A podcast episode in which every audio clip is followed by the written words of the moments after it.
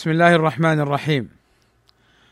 إن الحمد لله نحمده ونستعينه ونستغفره ونعوذ بالله من شرور أنفسنا ومن سيئات أعمالنا.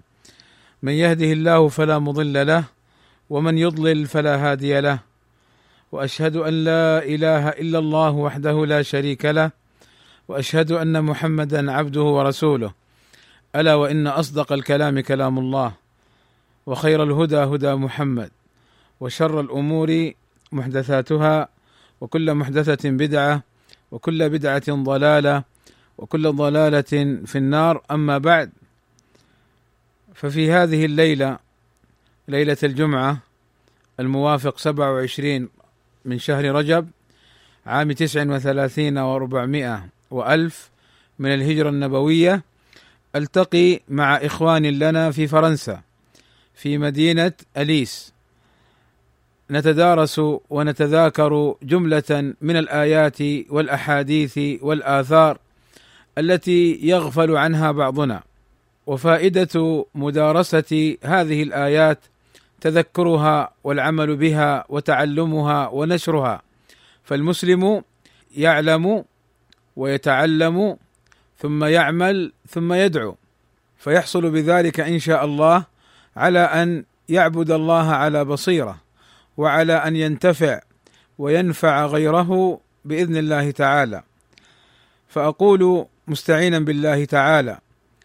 من الآيات التي يغفل عنها كثير من المسلمين. قوله عز وجل ما يلفظ من قول إلا لديه رقيب عتيد قال ابن كثير رحمه الله تعالى ما يلفظ من قول أي ابن آدم أي ما يتكلم بكلمة إلا لديه رقيب عتيد أي إلا ولها من يراقبها معتد لذلك يكتبها.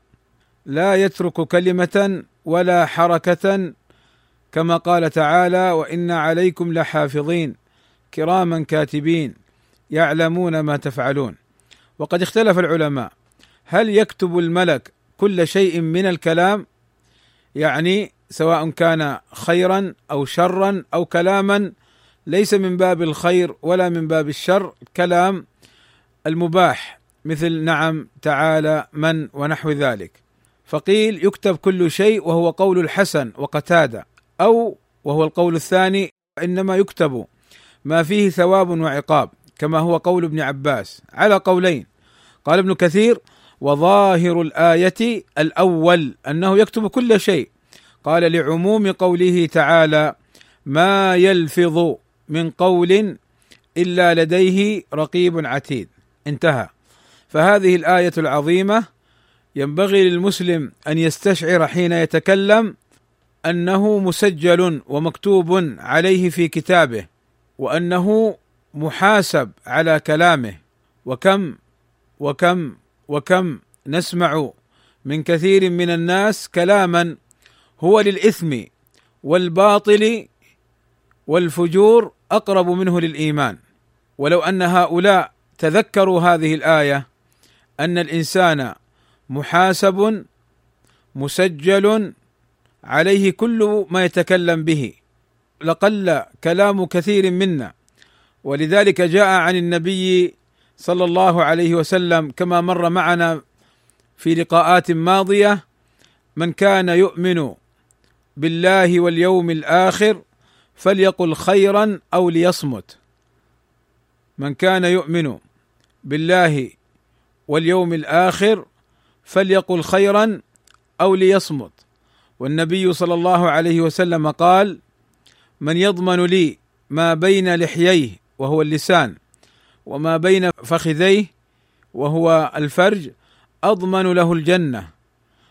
ولذلك جاء عن أبي بكر رضي الله عنه مع تقواه وورعه وخشيته لله عز وجل أنه أمسك لسانه وقال هذا الذي أوردني الموارد. يعني هذا أي اللسان بسببه يخشى المرء على نفسه من الهلاك. فإذا كان أبو بكر رضي الله عنه وهو هو من كونه صاحب رسول الله صلى الله عليه وسلم وأول خليفة لرسول الله صلى الله عليه وسلم. فماذا عسانا أن نقول نحن؟ ولذلك جاء في الترمذي والدارمي وأخرجه أحمد في المسند عن عبد الله بن عمرو رضي الله عنهما عن النبي صلى الله عليه وسلم أنه قال من صمت نجا من صمت نجا. ومن جميل قول أهل العلم رحمهم الله تعالى في هذا الباب أنهم يقولون الكلام إما أن يكون خيرا فقله وإما أن يكون شرا فاتركه وابتعد عنه وإما أن يكون الكلام لا تعلم هل هو خير أم شر فالنجاة الإمساك عنه. فالنجاة الإمساك عنه فقل لي بربك هؤلاء اليوم الذين يثرثرون ويتشدقون في وسائل الإعلام ويقولون كلاما كثيرا هو للباطل والإثم أقرب منه للإيمان. هل هؤلاء اعتبروا بهذه الآية وبهذه الأحاديث ومثل حديث معاذ رضي الله عنه لما قال له النبي صلى الله عليه وسلم أفلا أدلك على ملاك ذلك كله؟ قال بلى يا رسول الله. فقال صلى الله عليه وسلم كف أو أمسك عليك هذا أو كف عليك هذا. فقال أئنا لمؤاخذون بما نتكلم به يا رسول الله؟ قال ثكلتك أمك يا معاذ وهل يكب الناس على مناخرهم إلا حصائد ألسنتهم؟ فدل هذا على خطورة اللسان. جاء في الترمذي من حديث أبي هريرة عن النبي صلى الله عليه وسلم أنه قال من وقاه الله شر ما بين لحييه وشر ما بين رجليه دخل الجنة فاللسان شر ولذلك قال ابن مسعود فيما رواه الطبراني وصححه الألباني رحمهم الله جميعا أن عبد الله بن مسعود رضي الله عنه قال والذي لا إله غيره ما على ظهر الأرض شيء أحوج إلى طول سجن من لسان. يقول تأملوا والله الذي لا إله غيره ما على ظهر الأرض شيء أحوج إلى طول سجن من لسان. فقل لي بربك هؤلاء الذين يتكلمون ليل نهار بكلام ليس من الخير وهو إلى الشر أقرب وليس فيه مصلحة بل فيه من الفتنة وتفريق السلفيين وإيذاء عوام الناس بحيث إنهم يسمعون مثل هذه الكلمات التي يسمعونها أو يقرؤونها في وسائل التواصل فتحدث البلبلة وتحدث الفرقة. وانظروا إلى قول النبي صلى الله عليه وسلم لما جاءه سفيان بن عبد الله الثقفي رضي الله عنه قال قلت يا رسول الله حدثني بأمر أعتصم به. قال صلى الله عليه وسلم قل ربي الله ثم استقم. قلت يا رسول الله ما أخوف ما تخاف علي فأخذ بلسان نفسه ثم قال هذا يعني أخاف عليك من اللسان. وجاء في رواية قلت يا رسول الله أي شيء أتقي؟ فأشار بيده إلى لسانه. والأحاديث في هذا كثيرة جدا ولكن تأملوا هذه الآية. مع ما سبق ولذلك الواجب على كل واحد منا أن لا يتكلم بكلام ولا يكتب كتابة إلا وهو يعلم ويعد جوابا للسؤال عن هذا. هل هذا الكلام خير؟ هل هذا الكلام شر؟ هل هذا الكلام أؤاخذ وأحاسب عليه أم لا؟ ومن الآيات التي يغفل عنها كثير من الناس قول الله عز وجل يا أهل الكتاب لم تلبسون الحق بالباطل؟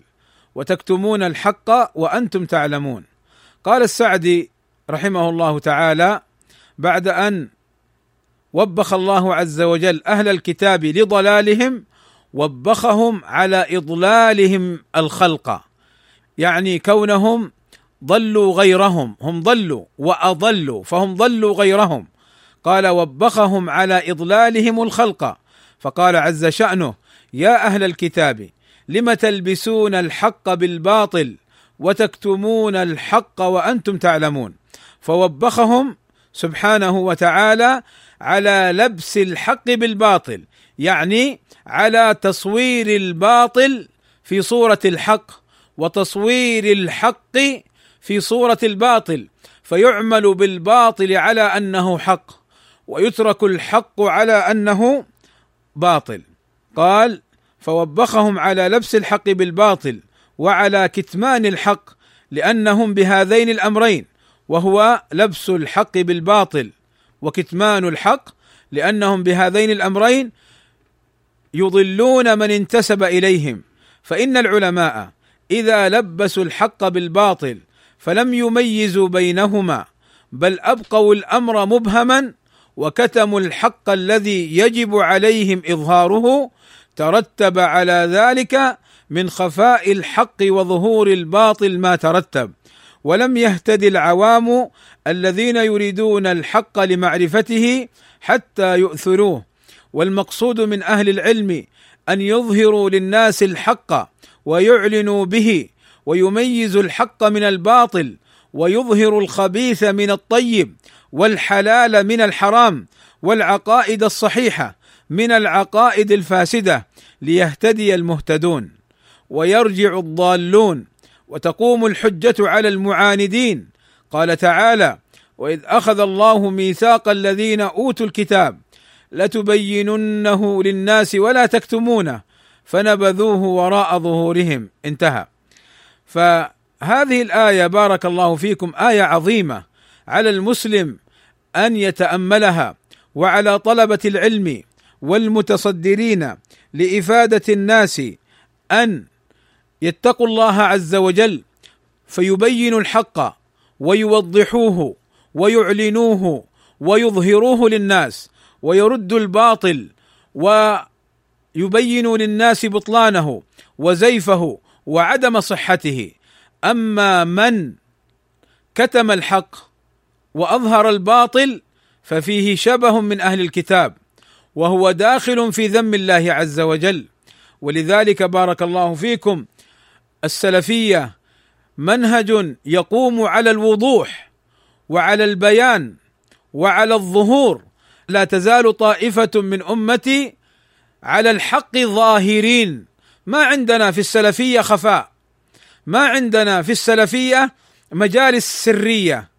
ما عندنا في السلفية جماعة خمسة سبعة عشرة يجتمعون في خفاء ويخططون لأمور هي في مصلحتهم ومصلحة دعوتهم. فالسلفية ظاهرة ليس فيها مثل هذه الأفعال التي كما قال عمر ابن عبد العزيز رحمه الله تعالى رحمة واسعة ما اجتمع قوم في خفاء إلا وكانوا على تأسيس ضلالة فالتلبيس خفاء وإظهار الباطل وإخفاء الحق هذا من نصرة الباطل وخذلان حق. فالواجب على المسلم وعلى طلبة العلم وعلى العلماء أن يعتبروا بهذه الآية. والحمد لله العلماء أهل الحق منهم العاملين به هم يعملون بهذه الآية. ولكن يوجد انتبهوا يا إخواني انتبهوا إلى أن العالم إذا كان متبعا للكتاب والسنة وهدي السلف الصالح قولا وعملا فعلا واعتقادا نجا. ولكن قد يكون الإنسان عنده علم وقد يكون متصدرا للتدريس وقد يكون خطيب جمعة ومن أئمة المساجد فينصر الباطل ويخذل الحق. انتبهوا لماذا؟ من الخطأ أن تظن أن العلماء معصومون. العلماء بشر يصيبون ويخطئون ولذلك نحن لا نعلق الحق بالأشخاص بل نعرف الحق فنتبعه ونعرف الباطل فنتركه ولو كان عليه من كان من العلماء. فالعلماء يعتذر لهم يعتذر لهم إن كانوا في غفلة وفي خطأ عن هذا. وقد يوجد من العلماء من هو يتعمد هذا وسيأتي حديث في ذلك. ولكني أسوق لكم قول النبي صلى الله عليه وسلم القضاة ثلاثة اثنان في النار وواحد في الجنة. من الذين في النار؟ قاض لا يعلم وقضى وهو لا يعلم فهو في النار. ثم انظروا إلى الثاني قال صلى الله عليه وسلم وقاض يعلم وقضى بخلاف ما يعلم. ولذلك بعض الناس انتبهوا بعض الناس من المتصدرين والمتكلمين يأتي ويجعل أن العلماء هم كل كلامهم حق وهذا ما قال به أحد من الخلق. ما قال هذا أحد من الخلق؟ لما التلبيس على الناس؟ لما تعليق الناس بالخلق؟ علق الناس بالحق إن كنت صادقا. ما هذه التقعيدات الباطلة؟ ما هذه التأصيلات الفاسدة؟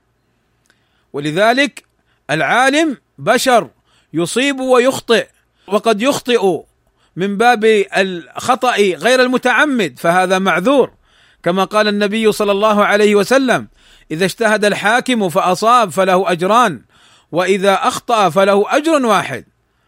هنا خطأ ولم يقل عليه الصلاة والسلام في النار لأنه اجتهد وهو مريد للحق فله أجر.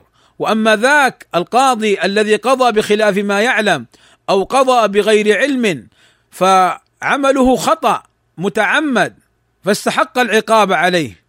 فهذا من نصوص الوعيد بارك الله فيكم. ولذلك نحن نحب العلماء ونحترم العلماء ولكن لا نعطيهم القداسة ولا نعطيهم العصمة كحال الروافض والصوفية. نحن سلفيون بحمد الله تعالى. نحترم العلماء نحبهم نتأدب معهم ومن الأدب معهم أن نقبل الحق الذي قالوه وأن نرد الباطل إذا صدر منهم مع الاعتذار لهم وحسن الظن بهم إلا من ظهر أنه جاهل يتكلم في دين الله عز وجل بجهل أو أنه ظهر أنه يتلاعب فمرة كذا ومرة كذا على هواه وحزبه. فلذلك ما أعظم هذه الآية؟ يا أهل الكتاب لم تلبسون الحق بالباطل وتكتمون الحق وأنتم تعلمون؟ قال سفيان من ضل من علمائنا فقد أشبه اليهود لأن اليهود ما حالهم؟ أنهم علموا وقضوا وعملوا بخلاف ما علموا. فالواجب على العالم وعلى طالب العلم المتصدر أن يضع هذه الآية نصب عينيه وأن يحذر أن يكون حاله كحال أهل الكتاب. الآية التي تليها قول الله عز وجل إنما كان قول المؤمنين إذا دعوا إلى الله ورسوله ليحكم بينهم أن يقولوا سمعنا وأطعنا وأولئك هم المفلحون. ومن يطع الله ورسوله ويخشى الله ويتقه فأولئك هم الفائزون. قال السعدي رحمه الله تعالى أي إنما كان قول المؤمنين حقيقة يعني الصادقين في إيمانهم الذين صدقوا إيمانهم بأعمالهم حين يدعون إلى الله ورسوله ليحكم بينهم سواء وافق أهواءهم أو خالفها أن يقولوا سمعنا وأطعنا أي سمعنا حكم الله ورسوله. وأجبنا من دعانا إليه وأطعنا طاعة تامة سالمة من الحرج وأولئك هم المفلحون. حصر الفلاح فيهم لأن الفلاح الفوز بالمطلوب والنجاة من المكروه. ولا يفلح إلا من حكم الله ورسوله وأطاع الله ورسوله انتهى. فهذه الآية بارك الله فيكم آية عظيمة. إنما كان قول المؤمنين إذا دعوا إلى الله ورسوله ليحكم بينهم أن يقولوا سمعنا وأطعنا. فإذا ظهر الحق واستبانت السنة فالواجب على المسلم أن يسلم لها ولا يقول لا أدري هذا يخالف كذا ويخالف كذا. نرجع إلى الأكابر مع ظهور الحق. نحترم الأكابر ولكن الحق أكبر من الأكابر. نحترم الأكابر ولكن الحق مقدم على الأكابر. فإذا قدمنا الأكابر على الحق ضللنا. وإن كان دون قصد وجهل فهنا أخطأنا فالواجب تقديم الحق. فالله عز وجل أثنى على الذين يستجيبون له سبحانه وتعالى ويستجيبون لسنة رسوله صلى الله عليه وسلم. وهنا يقول سبحانه ومن يطع الله ورسوله ويخشى الله ويتقه تحتاج إلى خشية وإلى تقوى كم وكم من الشباب من يعلم أن الحق مع فلان ولكن يتركه ويخذله بل ويعاديه ويعانده وهو يعرف أن الحق معه ولكن لا يخشى الله إنما يخشى الناس. فلا تخافوهم وخافوني فالواجب علينا أن نخشى الله عز وجل وأن نراقبه سبحانه وتعالى في أقوالنا وفي أفعالنا وأن نأتمر بهذه الآيات الكريمات. ومن الآيات أيضا قوله سبحانه وتعالى وعباد الرحمن الذين يمشون على الأرض هونا وإذا خاطبهم الجاهلون قالوا سلاما.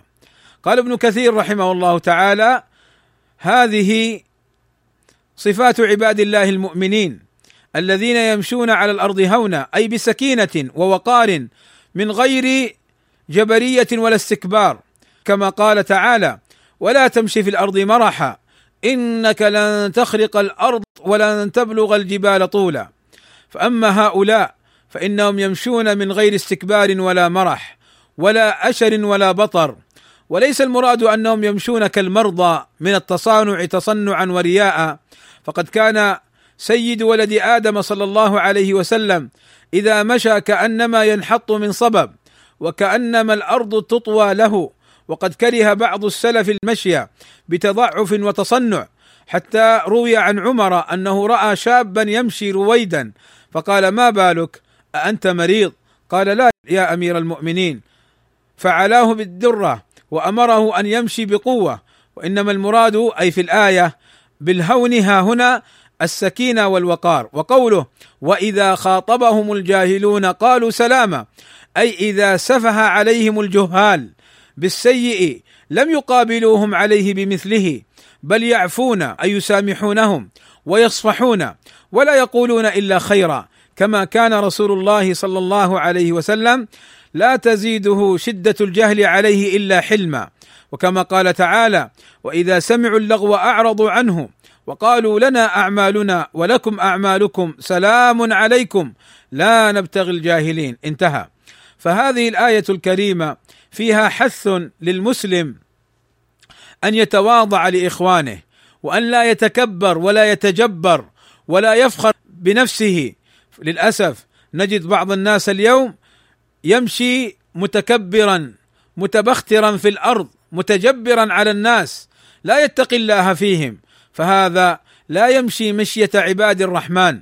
فعباد الرحمن يمشون بسكينة ووقار وذل وخضوع لله عز وجل. وإذا خاطبهم الجاهلون قالوا سلاما. وكم نحتاج لهذه الآية التي فيها الصفح والإعراض عن ذوي السفه وأصحاب الشتم والذين لا يقبلون الحق وينصرون الباطل فيتطاولون على العلماء ويتطاولون على طلاب العلم ويتطاولون على أهل الحق فيصفونهم بصفات السوء فلا شك أن هذا من السفه. فالمطلوب والمرغوب فيه من طلبة العلم أن يترفعوا على أن يخاطبوهم بمثل قولهم. وهنا أنبه على أمر مهم وهو أن رد الباطل ونصر الحق لا يدخل في مخاطبة الجاهل والسفيه بقوله ولا يدخل في سوء الأدب كما يفعله بعض الناس. بعض الناس إذا بينت له الحق فيقول لك الأكابر الأكابر. قل له الحق هو الكبير. فإذا قدمت الحق أنت قدمت الكبير.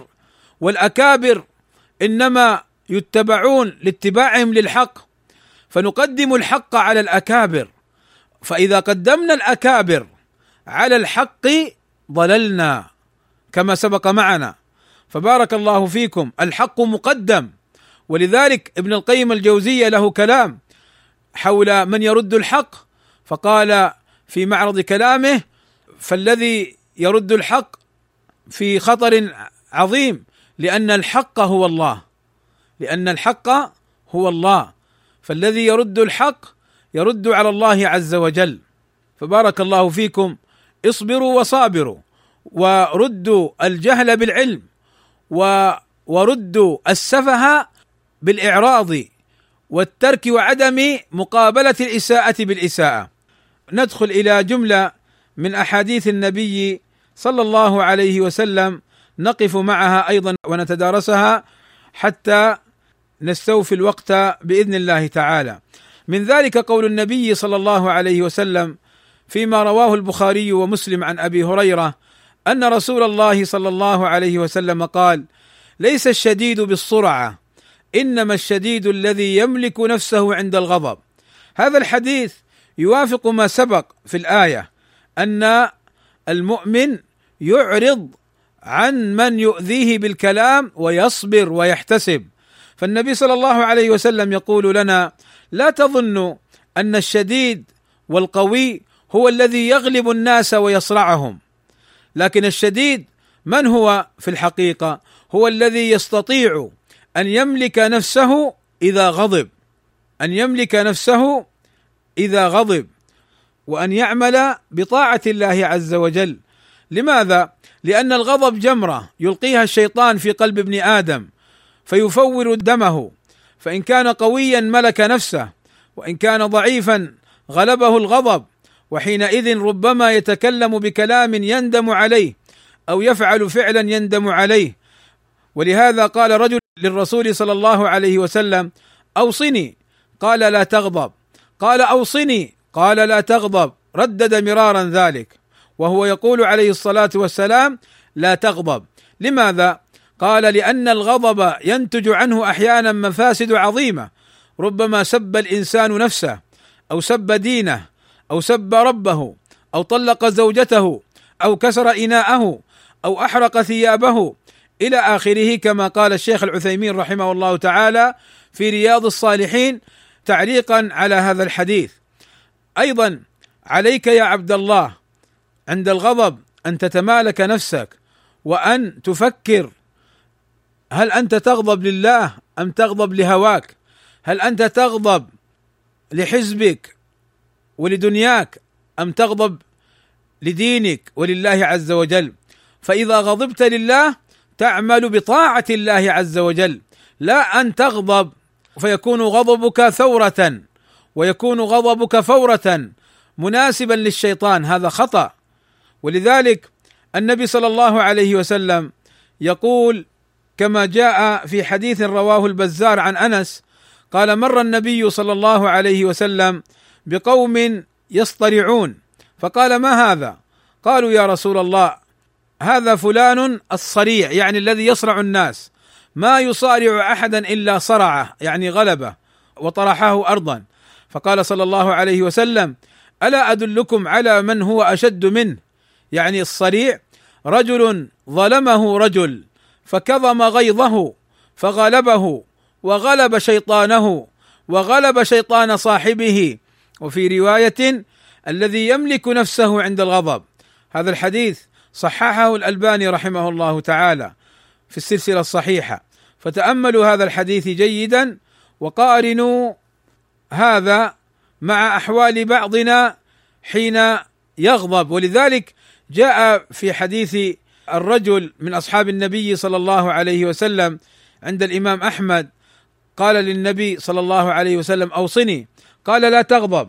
قال ففكرت حين قال رسول الله صلى الله عليه وسلم ما قال أي لا تغضب فإذا الغضب يجمع الشر كله. فإذا الغضب يجمع الشر كله. ولذلك صح عنه صلى الله عليه وسلم أنه قال ما من جرعة أعظم أجرا عند الله عز وجل من جرعة غيظ كظمها عبد ابتغاء وجه الله رواه ابن ماجه وصححه الألباني رحمه الله تعالى. وجاء من حديث معاذ بن أنس عن النبي صلى الله عليه وسلم أنه قال من كظم غيظا وهو قادر على أن ينفذه دعاه الله سبحانه على رؤوس الخلائق يوم القيامة حتى يخيره من الحور العين ما شاء. رواه أبو داود والترمذي وحسنه وحسنه الألباني رحمه الله تعالى. فهذه الأحاديث نحتاج إليها خاصة أصحاب الحق لأن الشيطان يأتي لصاحب الحق وصاحب المنهج السليم فيجعل خلقه سيئا يغضب سريعا ولا يتمالك نفسه. فالمفترض والواجب على السلفي وغيره ولكن السلفي على وجه الخصوص أيضا أن يملكوا أنفسهم عند الغضب وأن لا يفعلوا أفعال أهل السفه فلا تصدر منهم كلمات ولا أفعال هي للاثم والعدوان أقرب منها للإيمان. ومن الأحاديث التي أذكر نفسي وإخواني بها ما جاء من حديث أنس عن النبي صلى الله عليه وسلم أنه قال مررت ليلة أسري بي بأقوام تقرض شفاههم بمقاريض بمقاريض من نار. قلت من هؤلاء يا جبريل؟ قال خطباء أمتك الذين يقولون ما لا يفعلون. متفق عليه. هذا الحديث فيه أن الواجب على الخطيب والواجب على الداعية إلى الله عز وجل أن يمتثل أمر الله عز وجل وأن يطبقه على نفسه وأن يؤمر السنة على نفسه وأن يكون ممن يقول القول ويعمل به وأن يكون ممن ينهى عن الفحش ويبتعد عنه وأما أن يكون خطيبا مفوها ومحاضرا يحاضر فيتكلم عن الأدب ويتكلم عن الأخلاق وعن الأخوة وعن المحبة وهو يحارب إخوانه ويسيء الأدب معهم ويتطاول عليهم ويسعى لإسقاطهم فهؤلاء يخشى عليهم أن يدخلوا في هذا الحديث. وفي قول الله عز وجل يا أيها الذين آمنوا لم تقولون ما لا تفعلون؟ كبر مقتا عند الله أن تقولوا ما لا تفعلون. قال السعدي رحمه الله تعالى في تفسير هذه الآية أي لم تقولون الخير وتحثون عليه وربما تمدحتم به وأنتم لا تفعلونه وتنهون عن الشر وربما نزهتم أنفسكم عنه وأنتم متلوثون به ومتصفون به. فهل تليق بالمؤمنين هذه الحالة الذميمة؟ أم من أكبر المقت عند الله أن يقول العبد ما لا يفعل؟ ولهذا ينبغي للآمر بالخير أن يكون أول الناس إليه مبادرة. وللناهي عن الشر أن يكون أبعد الناس منه. قال تعالى أتأمرون الناس بالبر وتنسون أنفسكم وأنتم تتلون الكتاب أفلا تعقلون؟ وقال شعيب عليه الصلاة والسلام لقومه وما أريد أن أخالفكم إلى ما أنهاكم عنه. انتهى. فتأمل أخي بارك الله فيكم وتاملوا إخواني بارك الله فيكم هذه الآية وهذا الحديث وقارنوه بأحوال الناس اليوم تجدون الفرق الكبير بينهم وبينه. ذاك الذي يغضب على الرد على المخالفين وعلى بيان بطلان حالهم ويتباكى من الردود عليه وهو بالأمس كان يطعن ويجرح ويتطاول على السلفيين ظلما وعدوانا. فكيف ولم يتراجع اليوم؟ لو أنه حين يرى نفسه اليوم مظلوما قد أوذي فاعتبر بما فعله بالأمس فاستغفر وأتاب وتراجع عما فعله بالأمس لقيل أنه كان مخطئا ولكن لا زال مصرا على الطعن على إخوانه السلفيين وتبرئة نفسه. فهذا بلا شك وهو مسيء وهو صاحب أفعال سيئة وأقوال سيئة.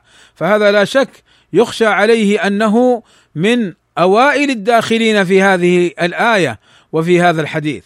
ومن ذلك أيضا أي من الأحاديث قول النبي صلى الله عليه وسلم فيما رواه عبد الله بن عمرو بن العاص رضي الله عنهما أن النبي صلى الله عليه وسلم قال أربع من كن فيه كان منافقا خالصا ومن كانت فيه خصلة منهن كانت فيه خصلة من نفاق حتى يدعها إذا اؤتمن خان وإذا حدث كذب وإذا عاهد غدر وإذا خاصم فجر.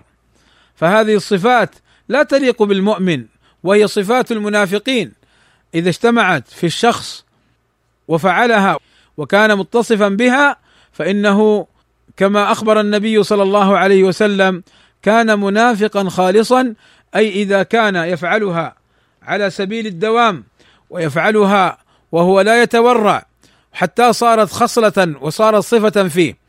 فمن هذه الخصال إذا اؤتمن خان تأتي وتخبره الخبر وتستأمنه عليه ثم يقوم وينشره في العالمين. هذه صفة من صفات المنافقين. فضلا أن تكون صفة لإنسان متصدر للدعوة أو صفة لإنسان يعني أنه حامل دكتوراه أو أنه من طلبة العلم. ولا ينبغي أن يتوفر فيه هذا الأمر. وإذا حدث كذب يكذب في حديثه فينقل الكلام كذب. ثم حتى مع كذبه يكذب بعد ذلك. كذب تلو كذب وهذا يخشى عليه كما جاء في الحديث عن النبي صلى الله عليه وسلم إياكم والكذب فإن الكذب يهدي إلى الفجور وإن الرجل لا يكذب ويتعمد الكذب حتى يكتب عند الله كذابا وإذا عاهد غدر كذلك وإذا خاصم فجر يفجر في الخصومة فينكر ما عليه ويزعم ويدعي ما ليس له فيلصق التهم بالأبرياء ويبرئ نفسه من التهم اللاصقة به. فلا شك أن هذا من الخصومة في الفجور. أيضا من الأحاديث التي نحتاج إليها قول النبي صلى الله عليه وسلم كل بني آدم خطاء وخير الخطائين التوابون رواه أحمد والترمذي وغيرهما. قال الشيخ العثيمين رحمه الله تعالى الإنسان مهما بلغ من التقوى فإنه لا بد أن يخطئ. كما جاء في الحديث عن النبي صلى الله عليه وسلم أنه قال كل بني آدم خطاء وخير الخطائين التوابون. وقال صلى الله عليه وسلم لو لم تذنبوا لذهب الله بكم ولجاء بقوم يذنبون فيستغفرون الله فيغفر لهم. فالإنسان مأمور أن يقارب ويسدد بقدر ما يستطيع. ثم قال عليه الصلاة والسلام كما قال عليه الصلاة والسلام واعلموا أنه لا ينجو أحدكم بعمله أي لن ينجو من النار بعمله وذلك لأن العمل لا يبلغ ما يجب لله عز وجل من الشكر وما يجب له من على عباده من الحقوق ولكن يتغمد الله سبحانه وتعالى العبد برحمته فيغفر له. انتهى كلامه رحمه الله تعالى. فهنا ينبغي أن نترفق في إخواننا إذا أخطأوا وأن نعلم أن كل بني آدم خطاء إلا من عصمه الله عز وجل من الأنبياء والمرسلين وأن نعلم بارك الله فيكم أن الواحد منا إذا أخطأ أننا نعينه ونسدده ولا نكون عونا للشيطان عليه بل نعينه حتى يتوب وحتى يرجع. فقارنوا بارك الله فيكم هذا الأمر وهذا الحديث مع حال من يجمع ومن يتتبع أخطاء إخوانه ويفرح بها ويجمعها في ملفات عشرين سنة وعشرات السنين ثم يخرجها له ويريد إسقاطه وكأنه هو المعصوم من الخطأ. فلذلك ينبغي علينا اولا أن نعلم أننا لا نسلم من الخطأ وأننا نستغفر ونتوب إلى الله عز وجل من الخطأ. وينبغي لنا أن نترفق في إخواننا. ولذلك جاء في الحديث عن النبي صلى الله عليه وسلم أنه قال ما أخشى عليكم الخطأ لأن الإنسان يخطئ ولكني أخشى عليكم التعمد. بمعنى أن المسلم الواجب عليه أن إذا أخطأ يتوب والواجب عليه أن يحذر أن يتعمد الخطأ كما مر معنا في حديث القضاه هذا تعمد في الخطأ. وكما مر معنا في الحاكم إذا أخطأ فله أجر واحد هذا خطأ غير متعمد. فبارك الله فيكم. اتقوا الله في أنفسكم وفي إخوانكم وفي دينكم. أسأل الله عز وجل أن ينفعنا بما سمعنا وأن يجعل ما سمعنا حجة لنا لا حجة علينا. وأسأل الله عز وجل أن يرزقنا العلم النافع والعمل الصالح.